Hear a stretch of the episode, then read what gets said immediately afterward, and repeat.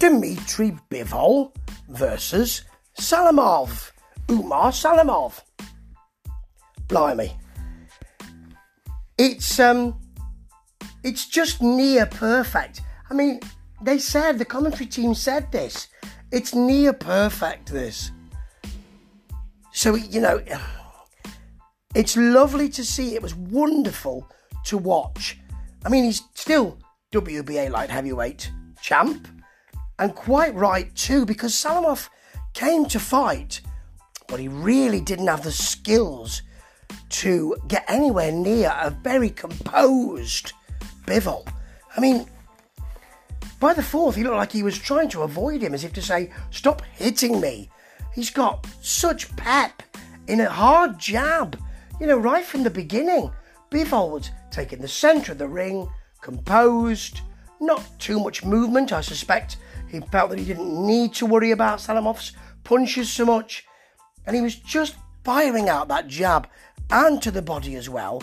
By the sixth, Salamov was pawing at him to try and get a rangefinder. I've got to find you somewhere.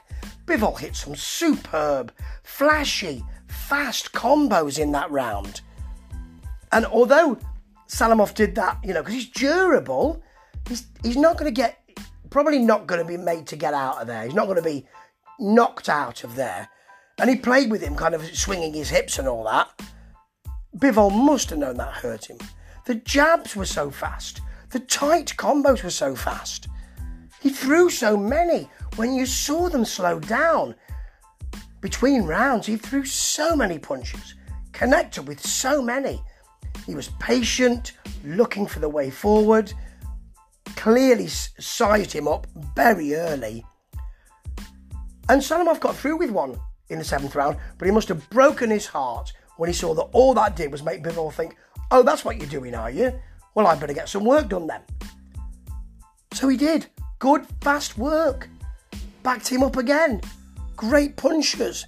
He couldn't fail to hit him in the eighth.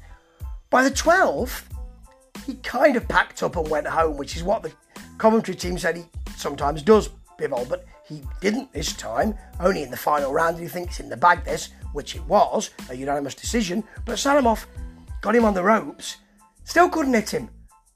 Bivol was so elusive then, still couldn't hit him. It was picture perfect that. So composed, a bit like Conor Benn as well. So composed, so calm, so accurate, hitting with so many of his shots. Fast, flashy. He could do what he wanted. Didn't need the movement, but looked like he was in control the whole time, as if to say to his opponent, You can't do this. I'm controlling this fight, and you must get what light you can. Salamov couldn't find that light. Throughout the match, he couldn't find that, that fight, that light. Throughout the fight, he couldn't find his light. That's the phrase I'm looking for. Bivol, who's often been overlooked.